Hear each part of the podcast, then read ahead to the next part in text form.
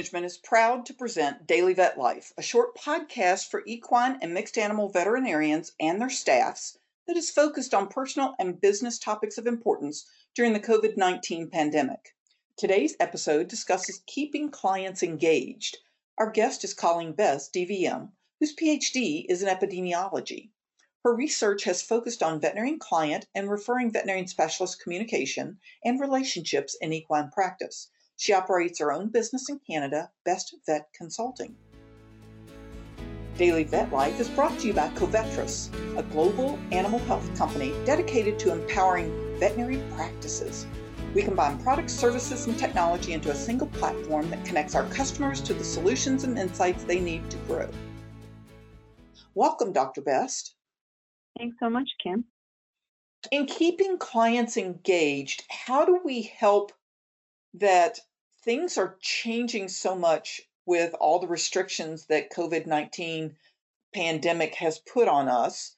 So how do we look ahead while taking care of clients now and actually make it part of our business plan to get ready for what is coming and keeping clients engaged for the recovery? So I, I think that this is something that we all can do right now. And I think that one thing I found for myself to be in some ways sanity preserving is thinking about thinking about when when things are not the way they are right now. Every situation every feeling has a beginning a middle and an end. And even when you aren't sure when the end is going to be there is an end.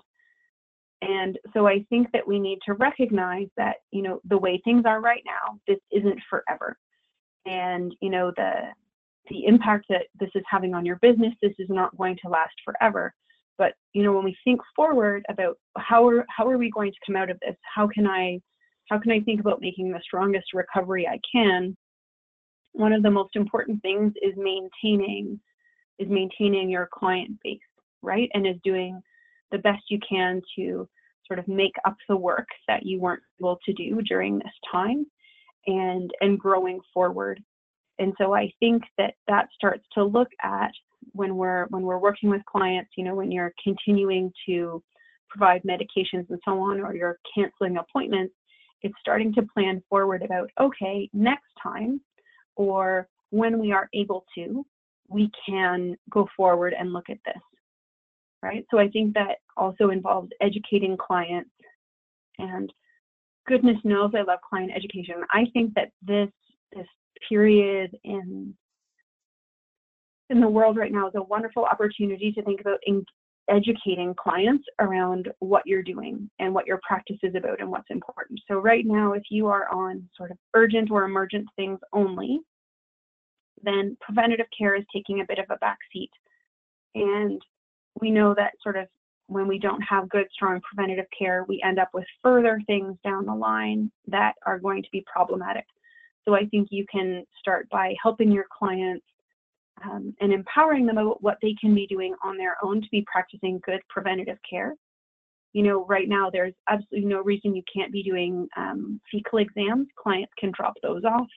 Um, you know, we handle the samples carefully so that we aren't getting contaminated. We aren't contaminating ourselves from the packaging that they come in. I think that most of us would prefer not to contaminate ourselves and our environments with horse poop anyway. Um, but you know there are still some components of preventative care that we can that we can focus on. Um, if things are a bit slower, this is absolutely a wonderful time to start thinking about a newsletter or sharing further information about what the preventative care um, that you're moving will look like when you're able to bring it back.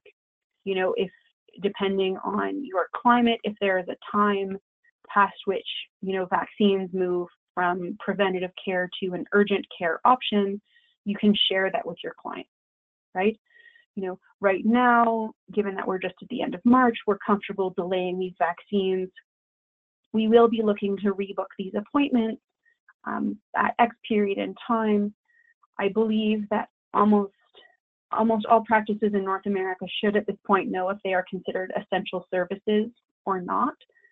Um, and so even if essential services bans don't get lifted, we should start understanding, you know, what we are and aren't able to do. right? So you can communicate that to your clients, communicate, start thinking forward for yourself, start thinking, what am I willing to do? When am I going to be willing to do it?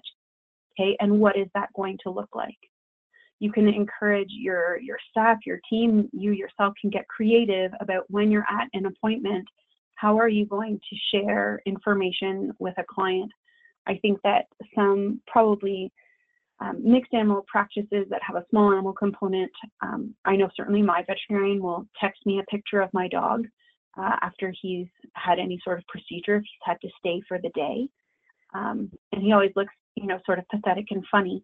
But, you know, is there a way to make it, um, to, to show, to use this time when the client isn't there to show them how much you really do care about their horse, even when they aren't able to be there with you?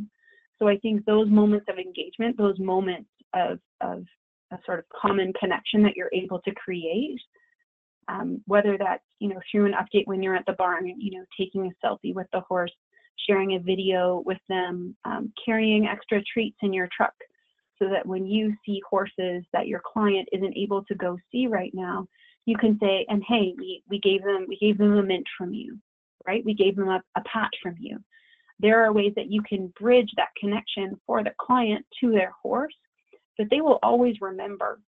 I, as someone who's never really practiced companion animal medicine, but of course, people still know that I'm a vet, I always get told amusing stories about what companion animals do. And the number of times that I have been told so enthusiastically that the vet sends the pet a reminder in the mail about their vaccines. Like, it's addressed to my dog. And I'm like, everyone does that, but I'm really glad you think your vet is so special because they do it to your dog for your family. So again, I think some of the things that we might think are silly right now, given the current state of the world, are so important because we are all a little bit desperate for connection because we are so much more isolated than we usually are. So when I think about engaging clients, I think of engaging them not only for business practices, but also sort of for everyone's well-being right i need to have a moment you know if i can facilitate a moment of connection between a client and their horse or you know right now i'm facilitating it between you know my my kids and and and their grandparents you know that that does wonderful things for everyone and everyone gets a boost and i think those things are are remembered for a long time and they're going to contribute to client loyalty, which we are really going to be counting on to get businesses back up and running when that's what's happening in the world. Well, those are some great tips, some practical tips, and then some kind of 30,000 foot views of how to get ready for when business comes back. So, we really appreciate you uh, talking to us today, Dr. Best. And thank you for listening to EquiManagement's Daily Vet Life podcast, brought to you by Covetrus. Join us every weekday for a new episode. Thank you for joining us for this episode of Daily Vet Life, and thank you to our sponsor, Covetrus. Please rate, review, and subscribe to the Daily Vet Life on iTunes, SoundCloud, or Stitcher. Follow EquiManagement on Facebook or send us an email at kbrown at aimmedia.com. Daily Vet Life is a production of the Equine Podcast Network, an entity of the Equine Network.